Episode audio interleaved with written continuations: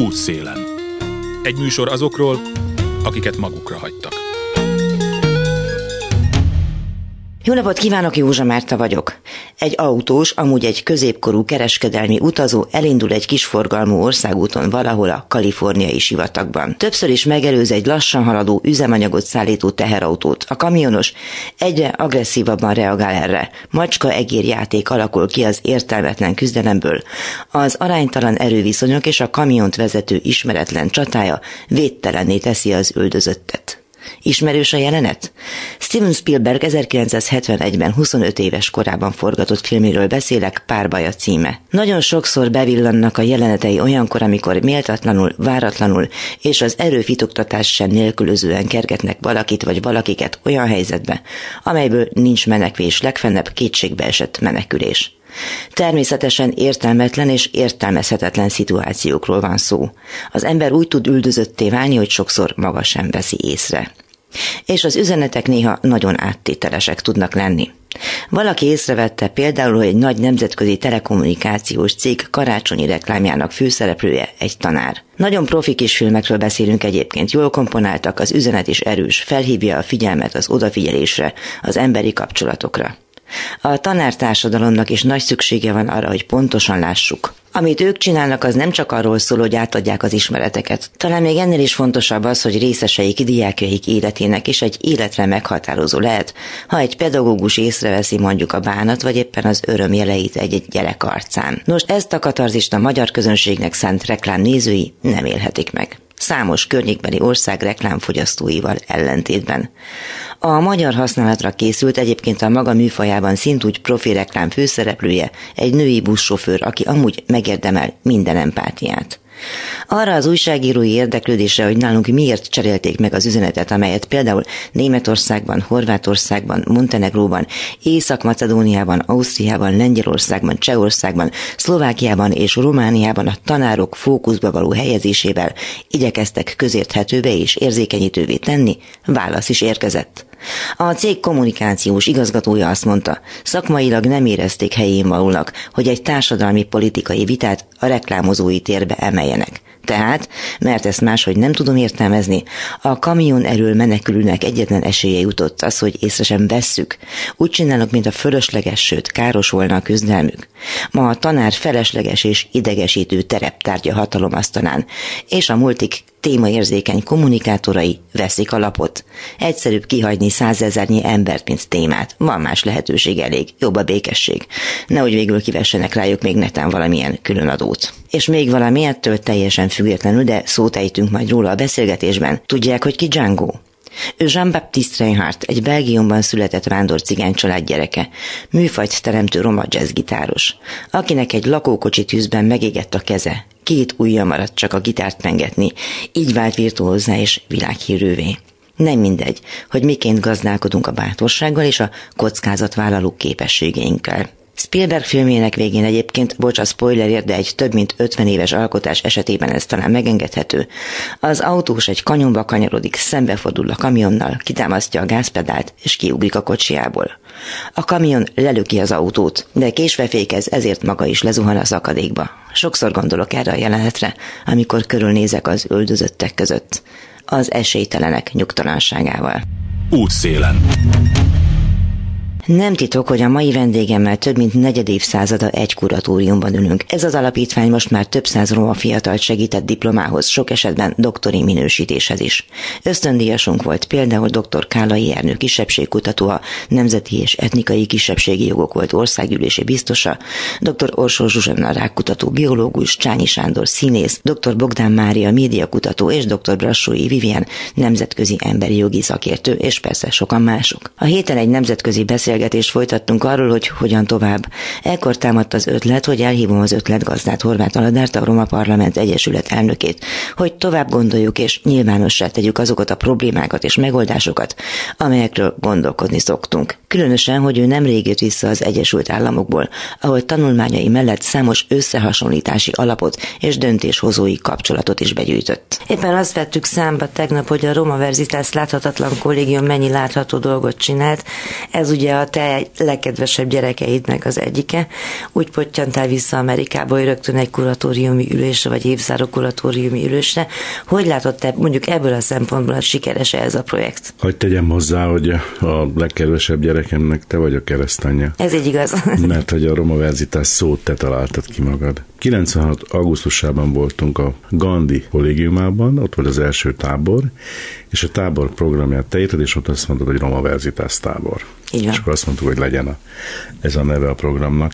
Tehát ez egy olyan egyetemistákat, középiskolásokat segítő program, ahol a érettségéhez és a diplomához való hozzájutás segíti egy professzionális csapat.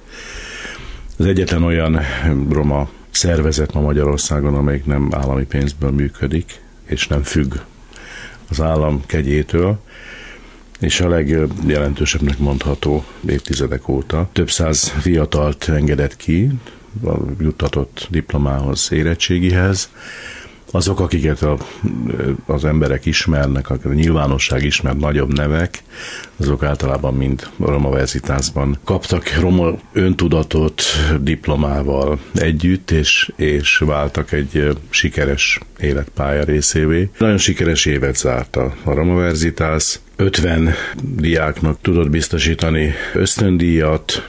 És képzéseket. Képzéseket, mentori, tutori segítséget, tehát hogy egy-egy diák az adott tudományterületen kiválaszthat magának segítőket, és, és ezek a tudósok segítik hozzá a sikeresebb teljesítményhez az egyetemistáinkat, főiskolásainkat.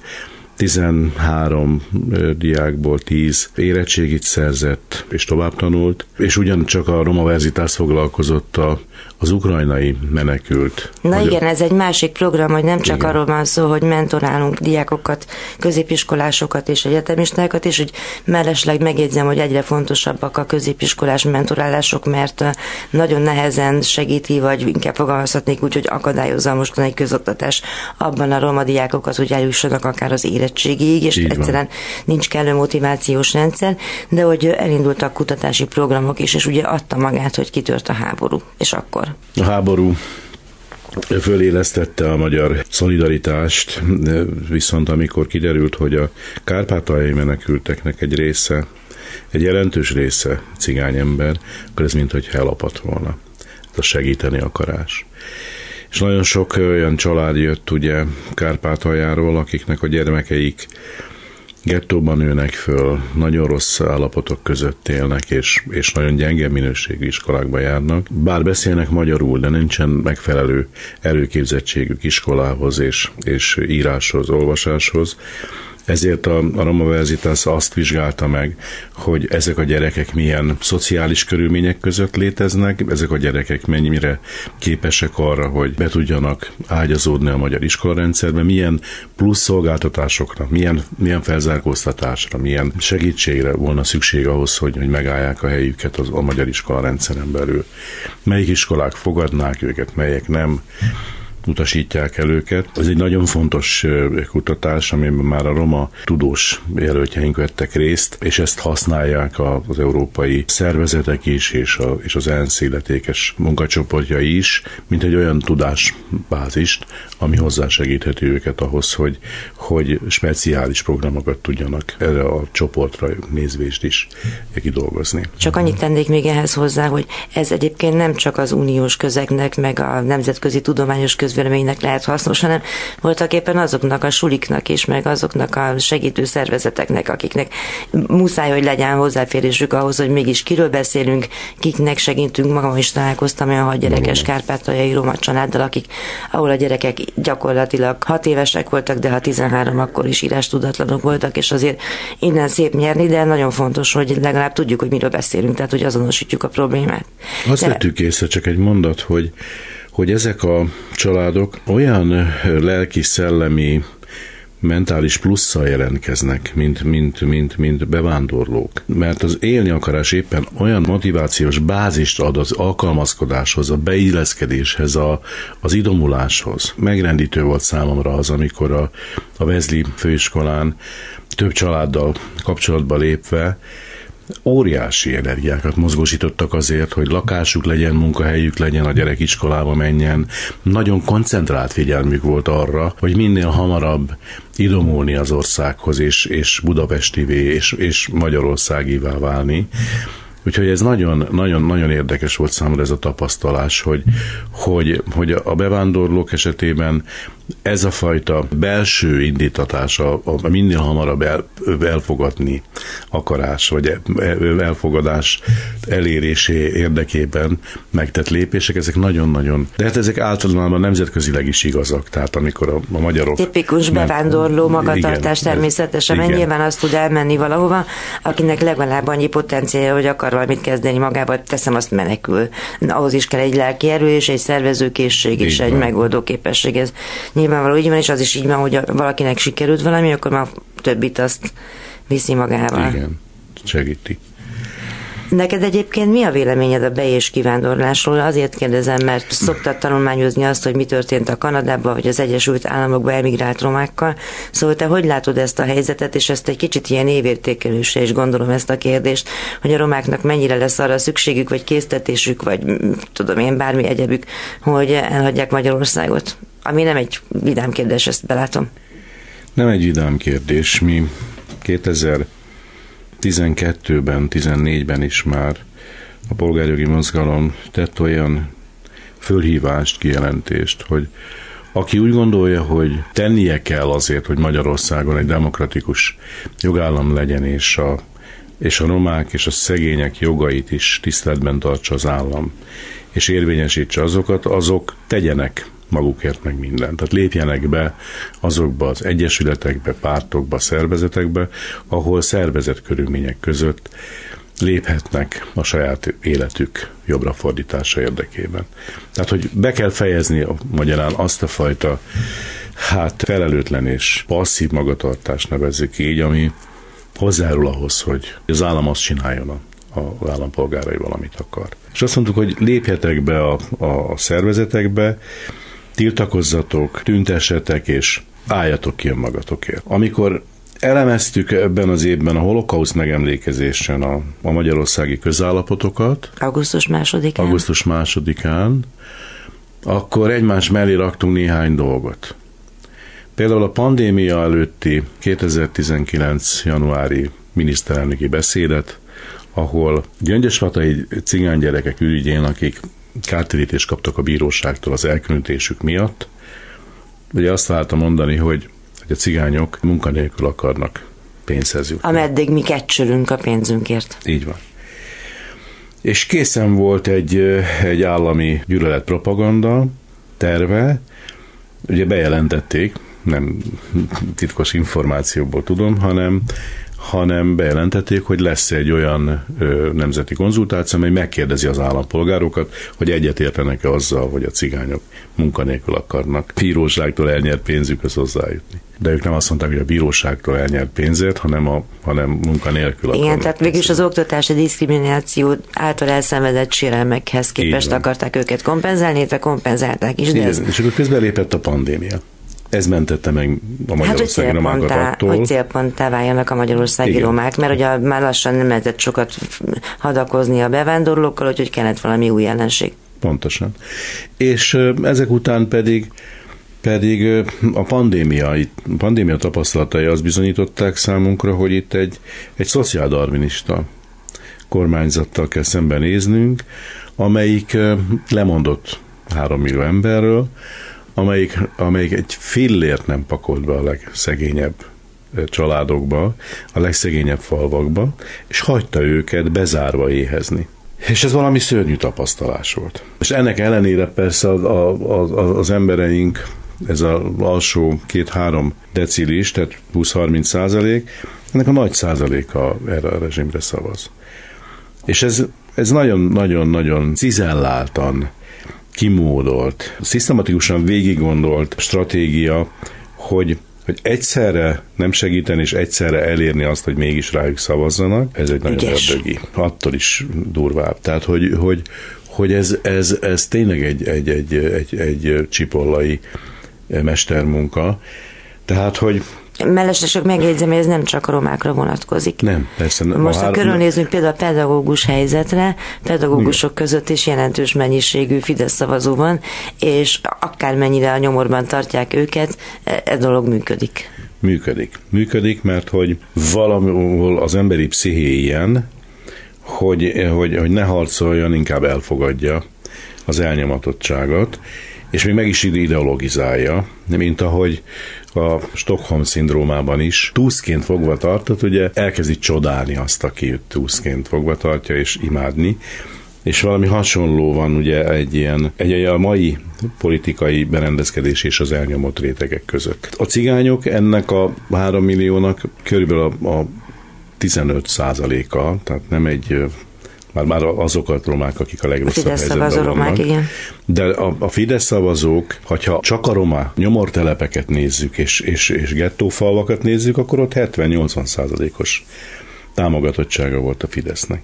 És azt mondtuk, hogy hogyha nem veszitek észre, hogy mi zajlik veletek szemben, akkor legalább rendezkedjetek be egy túlélésre akkor próbáljátok meg minden egyes földterületet megművelni, szaporállatokat nevelni, helyben előállítani a, a gabonából az örleményt, a lisztet, helyben újra elkezdeni buboskemencét építeni és, és, és, és kenyeret sütni, mert hogy, hogy netán közösségi napelemfarmot csinálni. Akár azt is, tehát hogy, hogy, hogy egyszerűen a gyerekek, a gyerekek hasa megduzzad a, a sok kovász nélküli kenyértől, vakarótól, iszonyatosan na, nagy nyomor és, és éhezés van a legszegényebb gettó településeken. Noha ebben is, ebben is, ebben is érdekes mozgást látni, mert hogy, hogy néhány telepen ott van a Máltai Szeretett Szolgálat vagy más kisegyház biztosítanak meleg ételt a legszegényebbek számára, és, és el lehet mondani azt, hogy, hogy hát gondoskodva van a legszegényebbekről, ráadásul még falunap is van, ahol külön főzhetnek a cigány szegények, és és még Mikulás csomagot is adnak Mikuláskor. Tehát, hogy mintha lenne egy gondoskodás a legszegényebbekről, de valójában a, a vegetáció szintén, szintjén tartják őket. Visszakanyarodnék az alapkérdéshez, tehát, hogy, hogy azt mondtuk augusztus 1-én tartott ünnepi beszédünkben, hogy, hogy itt óriási összeomlás várható, mert hogy föntarthatatlan az a pazarló gazdaság, amely a korrupcióra épül, és, és egyszerűen a, a tartalékok megszűntek, nincs nincs a gazdaságnak önfenntartó ereje, és egyszerűen olyan mértékű összeomlás várható, ami, ami maga alá temetheti ezt a legszegényebb alsó 30 ot ezért aki úgy gondolja, hogy nem akar ebben a nemzetpusztító folyamatban áldozat lenni, és megjósolható folyamatban, és megjósolható folyamatban, az keressen magának egy biztonságosabb helyet. Ráadásul minden egyes diktatúrában bűnbakokra van szükség, rá kell kenni valakire a felelősséget, és, és az indulatoknak pedig, pedig célkeresztet kell találni, és itt, itt nincs más igazából, mint a cigányok ebben az országban. Azt lehet mondani, hogy ma mi vagyunk a zsidók, bár ezt nem kell mondani, mert hogy akkor is megtaláltak minket cigányként, amikor a második világháborúban a népírtó politika elért a cigányokhoz, és csak a szerencsének és a fasizmus feltaratott győzelemnek köszönhető, hogy, hogy élünk és, és vagyunk még. Tehát, hogy, hogy itt konkrétan életveszélyben vannak a cigányok, ezt mondjuk, és bármennyire is, és hát hogy is mondjam, csak a globális mértékű problémákkal is szembe kell nézni, mint amilyen a klímaváltozás, vagy a, vagy a nemzetközi pénzügyi válságok, háború. vagy a háború, vagy a, vagy a pandémia helyzetei, akkor is fennáll a veszély annak, hogy a társadalmi elégedetlenségek, indulatok, azok meg fogják találni a, a cigány embereket, a cigány közösségeket, és bár mindenütt lehetnek, mindenütt vannak a világ, a világ minden részén jelen van. A válságnak olyan, olyan formái, amelyekről most beszéltünk, pandémia és klímaválság, stb. De a világ más részein nincs ilyenfajta közöny, ilyenfajta rideg és embertelen hozzáállás a szegények kínjaihoz sehol nincs, amit én tapasztaltam. Tehát, hogy, hogy a, a, a környező országokban sem de sehol, sehol nem találkozni azzal, azzal fajta teljesen rideg és, és talán, talán Oroszországban. Érzéketlen. Totálisan És áldozat hibáztató magatartás. És ráadásul gondolom. érzéketlen és áldozat hibáztató ez a magatartás, és ezért aki nem érzi magában az erőt, hogy ezzel szemben meg tudjon állni, hogy egzisztenciálisan be tudja magát, meg tudja magát védeni, fizikailag meg tudja magát védeni, akkor az, az keressen egy biztonságosabb helyet a családja számára. Ezt mondtuk, ezt állítjuk, és ebben a kérdésben azon gondolkodunk, hogy milyen olyan segítő intézkedéseket, szolgáltatásokat tud a Roma Parlament, polgárjogi mozgalom tenni, amelyek eh, könnyebbé tudják tenni a túlélést, könnyebbé tudják tenni a mozgást. Nyilván arra gondolunk elsősorban, hogy, hogy vannak olyan országok, ahol például az elnéptelenedéstől tartva falvakban hiányzó szakembereket keresnek, és ezekbe az országokba fogadnak konkrét szakmával bíró embereket, szakácsokat, ácsokat, tudom. Favágókat. Mindenféléket, és hát nem beszélve a kamionsofőrökről, amelyek nyugaton nagyon nagy számban hiányoznak, és sorolhatnám, és hogy ha segíteni abban a családoknak, hogy, hogy kitöltsenek űrlapokat, hogy elkezdjenek egy mentális, egy lelki felkészülést arra, hogy, hogy utazni kell, és, és meg kell állni, mert nagyon nagy terhet jelent, nagyon nagy stressz jelent egy ilyen helyváltozás, egy kulturális környezetváltozás, nyelvi problémák vannak, és itt van. Tehát, hogy erre nagyon erőteljesen, nagyon-nagyon komolyan föl kell készülni lelkileg és szellemileg. Ebben kellene segíteni, és ott pedig egy fogadó országban pedig, pedig szintén a, a befogadást menedzselni, segíteni, ott Mondjuk, mint Kanada például, vagy az Egyesült Államok, Igen. inkább Kanada talán. Igen. Elsőben Kanada. Az egyik lehetséges cél, megoldás, vagy inkább menekülési útirány tehát Kanada, és az emigrálás lehet a reményt vesztett romák számára, legalábbis a hallott érvek szerint. Tudható, hogy ez az ösvény valamelyest már most is járható, de azért az ötlet számos aggályt vet fel. Erről is beszélgettünk Horváth Aladárral, a Roma Parlament Egyesület elnökével. A hírek után. Útszélen. Józsa Márta vagyok, folytatjuk a beszélgetésünket Horváth Anadárral, a Roma Parlament Egyesület elnökével. Ott tartottunk, hogy szerinte azok a reményüket veszített romák, akik nem látnak semmilyen lehetőséget az itteni boldogulásra, talán jobban tennék, ha kivándorolnának. A Kanadába évtizedek óta igyekvő kisebb-nagyobb csoportokról, sikereikről, kudarcaikról is olykor-olykor lehetett hírt hallani. A felvetés minden bizonyal megosztó lesz, bennem is felmerült egy-két szempont. Nem tartasz te attól, hogyha ezt így elmondod, vagy mit tudom én, segítesz ezeknek az embereknek, akkor azt fogja mondani a rasszista többség, vagy azok, akik amúgy is, hát hogy mondjam, elutasítóan bánnak a romákkal, hogy tessék, menjetek csak. Láttunk ilyet, hogy Ceausescu eladta a zsidókat Izraelnek és társait, tehát láttunk olyat, hogy egy ország ösztönözte a kivándorlást. Tudom, tudom, meg eladta a szászokat mondjuk Németországnak. Hogyha valaki eldöntötte azt, hogy, hogy menni akar, akkor nincs értelme azzal foglalkozni, hogy mit kiabálnak utána. Tehát, hogy... Hát értem csak, hogy a többieket ne üzzék el, tehát, hogy nem mondja azt a uh-huh. hatalom, hogy akkor nektek semmit nem adunk, tessék, ott van, majd az aladár eljutott benneteket Kanadába. Mindennek van veszélye, természetesen. Az a fajta, hogy is mondjam csak, puha fasizmus, amely alapvetően az összes intézményeivel, az állam összes intézményeinek a működésében hordozza a lassú gyilkosságnak a metódusait, módszereit, és egy összehangolt történésről van szó, mert a lakhatási feltételektől kezdve az egészségügyi szolgáltatások hiánya miatt, az iskolai elkülönítés apartheid rendszere, a foglalkoztatásban meglévő diszkriminációk, az intézmények előtt meglévő diszkrimináció, fai megkülönböztetés és egyéb, az egy összefüggő rendszeré áll össze. Hát nincs arra szükség, hogy összeszedjenek minket a cigánytelepen, és elvigyenek minket egy táborba, és ott, nem tudom... Minden tábor alakul a ország magától, igen mert hogy a táborok létrejöttek a gettókban. Tehát úgy alakult a magyar közoktatási, közigazgatási rendszer, foglalkoztatás politikai rendszer. Egészségügyi ellátás. Az egészségellátás, hogy kifszorultak a peremvidékekre, az árványokba a legszegényebbek.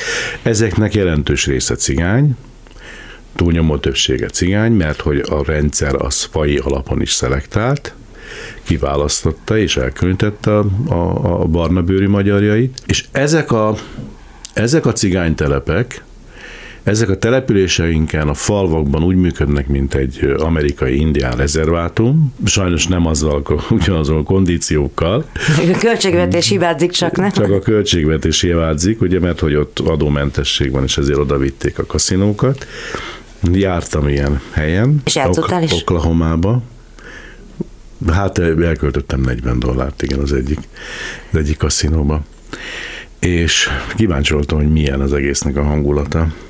Én engem nem tud lekötni, annyira unalmas, hogy na csak. Visszatérve a lényeghez, hogy, hogy, hogy az a fajta gettósodottság, ami kialakult, az, az nevezzük nevén, az egy koncentrációs táborokként működnek a cigánytelepeink koncentrációs táborok, ahol a kápók azok a helyi erős emberek, akik a politika és politikusokkal jó viszonyt ápolnak, általában ők az uzsorások. A közmunkafelügyelők. A közmunkafelügyelők, ahol meg szintén benne van még egy-két cigány önkormányzati vezető is, vagy helyi uzsorás, vagy a helyi hatalom megbízottja, kiépült a teljes állami kontroll és irányításnak egy olyan rendszere a gettók világában, amely föntartja ezt a gettósodottságot, föntartja a, a kvázi rendet, és nem engedi kimozdulni. Nem engedi be beágyazódni, be, be vándorolni, hogy úgy mondjam, a, a települések nem cigány közösségeibe a, a, a romákat. Nem lehet faluban házat vásárolni, csak a legritkább esetben nem lehet beköltözni a város nem cigány utcájába, és így tovább. Mindezeknek a következménye, hogy hogy a gyerekeink jó esetben eljutnak egy szakgimnáziumba, ahol jóval kevesebb humántárgyat tanulnak, jó, alacsonyabb óraszámban, nem tudnak megcsinálni egy emelt szintű érettségit, nem tudnak bekerülni az egyetemre vagy a főiskolára,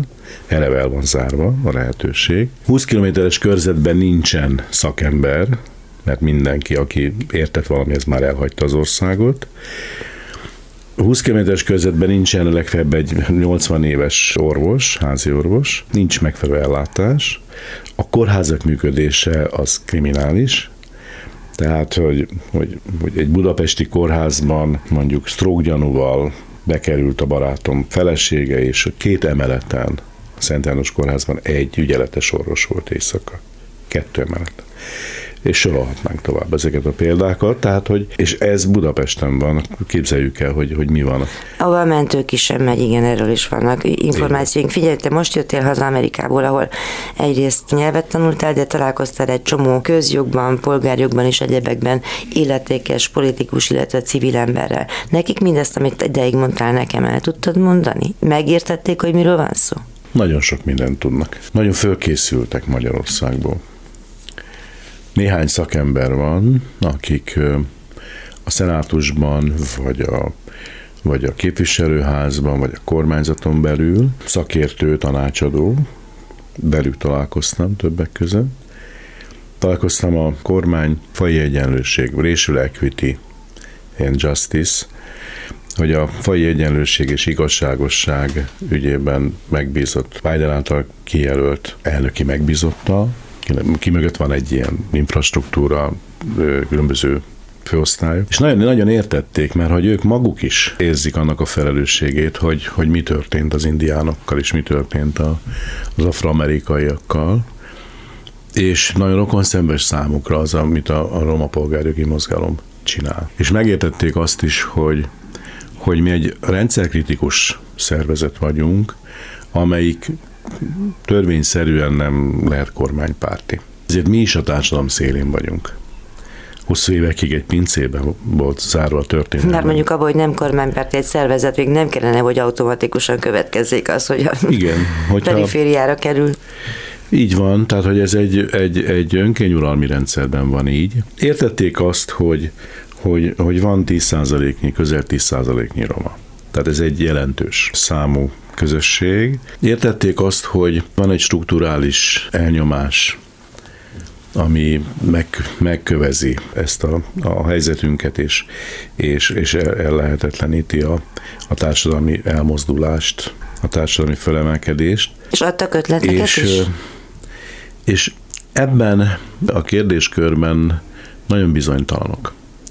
Tehát, hogy ők rendkívül módon tiszteletben tartják azt, hogy, hogy egy ország hogyan szervezi a belpolitikáját, és, és nem kívánnak beavatkozni. Tehát, hogy, hogy figyelik, és a nemzetközi intézményekben szóvá tudják tenni, de alapvetően a magyar társadalomnak kell, a magyar társadalom szervezeteinek és közösségeinek kell kiharcolni a saját jogát, egy egyenlő és demokratikus társadalom fölépítéséhez és olyan intézmények jogállami intézmények újra teremtéséhez, amelyek garantálhatják a demokratikus egyenlőséget és és szabadságot. Említetted is volt az szóval imént egy pár ilyen kulturális együttműködésben Aha. gondolkodnak, hogy, hogy például a, a Burakároly Galéria festményeit bemutatni egy indián településen mondjuk, vagy, vagy éppen egy fekete szervezet vagy egy városi könyvtár, vagy, vagy egy intézményen belül, de hogy szeretnénk egy ilyen hivatalos együttműködést a, az amerikai fekete szervezetek, indián szervezetekkel, és megváltoztatni az Amerikában kialakult sztereotíp képet rólunk, mert hogy körülbelül a román koldusok képzete, képe alapján ítélik meg, vagy sokan úgy ítélik meg, jó esetben Django Reinhardt alapján a, a gypsy gitár, amivel tele vannak a hangszerű üzletek, hogy ez a jazzgitár az szintén cigány, és van, van egy része Amerikának persze, amelyik jól ismeri mondjuk a, a roma világzenéje után, vagy, vagy a roma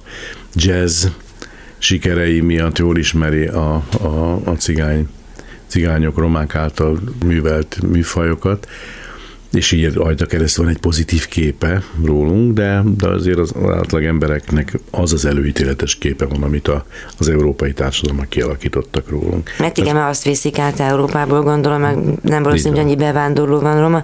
De azt akartam kérdezni, hogy említetted volt jó pár perccel ezelőtt azt, hogy viszont van a roma társadalomnak és egy olyan része, aki ki akar, és ki tud állni saját magáért, csak hogy ehhez nagyon kevés intézményrendszere van, tehát hogy mit kéne annak érdekében tenni, és szerintem ebben, ha nem is konkrétan beavatkozva, de egy amerikai tapasztalat az tud segíteni, hogy mit csináljanak azok az elnyomott emberek, akik szeretnék, hogyha közülük lenne olyan csoport, eszme társaság, akihez érdemes csatlakozni. Az lenne nyilván az érdekünk, hogy azokat a civil intézményeket, amelyeket az elmúlt tíz év ellehetetlenített, megszüntetett, vagy, vagy egy elhalni hagyott, gondolok itt elsősorban a Gandhi államosítására a Rádió C, Mármint a Gandhi Gimnázium államosítása, illetve KFT-be átszervezése, a Rádió C megszüntetése, és ne, addig és sem támogatása. A jogvédő irodáink megszűnése, a, Akár a Roma Sajtóközpont. A Roma Sajtóközpont elvéreztetése, aztán a, az Amárodrom újság megszüntetése, a Roma Polgári Alapítvány jogvédő szolgáltatása, és így tovább. Tehát, hogy ezekben kellene számunkra segítség megpróbálunk megkeresni olyan nemzetközi támogató donorokat, amelyektől remélhető, hogy egy független intézményrendszert újra föl tudunk állítani, amelyik segíteni, segíteni abban, hogy újra legyenek közösségi helyeink, mint például a Bura Galériával ez elindult. Szeretnénk támogatást nyerni arra, hogy a Roma Holokauszt kutatásában felállítsunk egy munkacsoportot. Tárgyaltam a Holokauszt Múzeum egyik vezető mert Washingtonban. Washingtonban, igen. A Washingtoni Holocaust Múzeum egyik vezető munkatársával tárgyaltam arról, hogy, hogy szeretnénk hozzájutni azokhoz a roma témájú dokumentumokhoz, amelyek a, a múzeum tulajdonában vannak, hogy ezekből másolatot kérni, úgy, hogy tegyék számunkra elérhetővé és, és kutathatóvá, hogy a Roma Verzitásszal, fiatal tudósokkal közösen ezek föl legyenek dolgozva, hogy ebből tényleg lehessen egy, egy Roma Holokauszt kutatóintézet, majd egy, egy valódi Roma múzeum, vagy egy Roma történetkutató intézet. Erre nagyon nagy szükség lenne. És, és hát nagyon sok ötlet tehát adott nekünk például a, a, az Afroamerikai Múzeumban tett látogatás, Például ott olyan gyermekkönyvek, füzetek, kifestők vannak, amelyeken keresztül megismerhetővé válnak a, a fekete hősök. Tehát nálunk nincsenek például olyan színes füzetek, ahol mondjuk azt látnák a gyerekeink, azt olvashatnák, hogy ki volt Bege Aladár, hogy ki volt Cifra György, hogy, hogy ezekről az ikonokról csinálni olyan kis füzeteket, amelyek könnyen fogyaszthatóak, amelyek kedvesek, amelyek bemutatják az ő gyerekkorukat, és így tovább. Vagy öt roma tudós, és így tovább. Tehát, hogy, hogy, hogy, hogy, hogy, hogy be kellene vinnünk a, egy, egy olyan olyasfajta identitáspolitikát és emlékezetpolitikát kell újra teremtenünk, amely, amelyik ellensúlyozza azok a, azt, a, azt a elnyomó áldozathibáztató, megtaposott lelkű, megtaposott... És ismerethiányos. Szellemi és, és ismerethiányos társadalmi klímát, és kiegyenesíti az embereket, kiegyenesíti a gerinceket. Tehát anélkül, hogy egy öntudatos és, és az állampolgárságát értő, az állampolgári létezését fontosnak tartó, és a roma eredetét is hasonlóan fontosnak tartó, és, és, és a családjára, meg az őseire büszke cigány embereket ne tudjunk adni ennek az országnak, anélkül ez az ország nem tud talpra állni. Bizakodva abban, hogy itt tényleg lehet majd egyszer egy változást elérni, és tényleg ezt azt tudja mondani a többség, hogy, hogy ebből elég, és hogy, és hogy nem engedjük tovább azt, hogy, hogy ez az ország ebek 30 adjára kerüljön. Nagyon az utolsó pillanatban vagyunk, ugye azt mondják a, a, a tudósok, a pénzügyi szakemberek, hogy olyan mértékig van kizsigerelve az ország, hogyha a, hozzávesszük azt, hogy, hogy a, a most végző fiataljainknak a 80%-a el akarja hagyni az országot, akkor egyszerűen, és, és van 3 millió nyugdíjas, akkor nincs, aki eltartsa az ország. Nincs, aki föntartsa a gazdaságot, az intézményt. Meg akkor már minek, ha ide menekülni akar mindenki, akkor minek föntartani egyáltalán szerintem. Tehát, hogy... Hát... Nagyon ilyen... föntartani. Dolgozol el még a Vezli János főiskolán? Igen, igen, tanítok. A évvégén jár a szerződésem, ami az egyház roma ügyekkel kapcsolatos feladatait jelenti, és hát nincsen az pénz a folytatásra, úgy tűnik, tehát hogy egyszerűen Hát sokan, igen, a Vezli is, meg maga Iványi Gábor is továbbra is, de azt szerintem már szegény megszokta továbbra is mindennek a célkeresztjében van. Igen, tehát egy szörnyű helyzet. Ez, ez, kérdeztek Amerikában is erről, hogy, hogy én ezt hogyan éltem meg az elmúlt egy évtizedet, és már több mint tíz évet, hogy, hogy én sehol nem kaptam állást. Tehát senkitől nem kaptam megbízást, és az ember erről nem szeret beszélni. Tehát én is azt mondtam, hogy nem magamról szeretnék beszélni, mert hogy én valakiket képviselek, és a romákról szeretnék beszélni. De itt elmondhatom, hogy, hogy ugye napközis tanárnak jelentkeztem Erzsébetre, Óbudára, és megmondták, hogy nem vesznek föl, ne adjam be a pályázatot az egyik helyen, a másik helyen beadtam, és a klik visszavonta a pályázatot. De azért, mert cigány vagy, vagy azért, mert a politikából ismert a neved? Persze, ez az utóbbi. Ne, ez nem egy, nem egy rasszizmus volt a neved. cigány iskola volt ráadásul, tehát egy szívesen fogadott volna az igazgató, de klik azt mondta, hogy nem, nem engedünk Horváth munkához jutni a Fideszes iskolában. Szóval, hogy ez borzasztó. És és, és egyedül Iványi Gábor biztosított számomra a munkalehetőséget, egy értelmiségi minimálbérből kellett az elmúlt egy évtizedet ugye végig küzdködni, nagyon nagy nehézségekkel és, és megpróbáltatásokkal. Most ott vagyok, hogy ott tartok, hogy elementárisan szükség lenne folytatni a könyvemet, mert 1995-ig írtam meg a Roma Polgárjogi Mozgalom történetét, Indulási címmel. Indulás a címe, és, és most angolul és cigányul is megjelent. A 95-től 2006-ig terjedő időszakot elkezdtem írni, és, és ahhoz szeretnék kérni majd segítséget, támogatást, hogy a jövő fél évben ez legyen a legfontosabb feladatom, hogy hogy két könyvet, a Verőfényt és az első, Elsötétedés című munkacímmel elkezdett könyveket megírni. Azt egyszerűen feladatomnak tartom, hogy a Roma Polgári Mozgalom történetéről megírjam ezt a három kötetes művet. Az első az tan, tananyag, tankönyv lett a Vezlin. A Vezli János Lelkészképző Főiskolán van egy tantárgy, amit úgy hívnak, hogy Roma Polgári Mozgalom története, én tanítom, és ezt, ezt tovább fogom vinni hogy úgy mondjam, társadalmi munkában, tehát hogy tanítani fogok.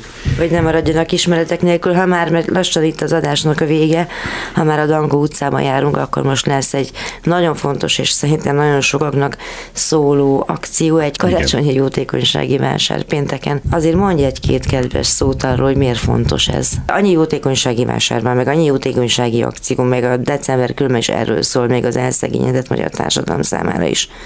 De hogy aki a Dangóba megy, az miért oda menjen? Azért Azért rendkívül fontos most a segítségnyújtás, mert az iskoláinkban körülbelül 6000 diáknak és, és pedagógusnak biztosítunk étkezést. A mostani árak iszonyatos 40-50 százalékos áremelkedés, és az energiaárak drasztikus felemelkedése miatt egyszerűen veszélybe került az is, hogy, hogy egy darab melegétellel ellássuk a gyerekeinket. Ezért elementáris érdekünk az, hogy, hogy tudjon erről a társadalom, és fogjon össze annak érdekében, hogy legalább ez a, ez a napi egy, egy tál melegétel az iskolai időszak alatt a biztosítva legyen a legszegényebb gyermekek számára. És akkor még nem beszéltünk arról, hogy, hogy az állam folyamatos elvonások miatt 30 millió, 100 millió és így tovább az elmúlt hónapokban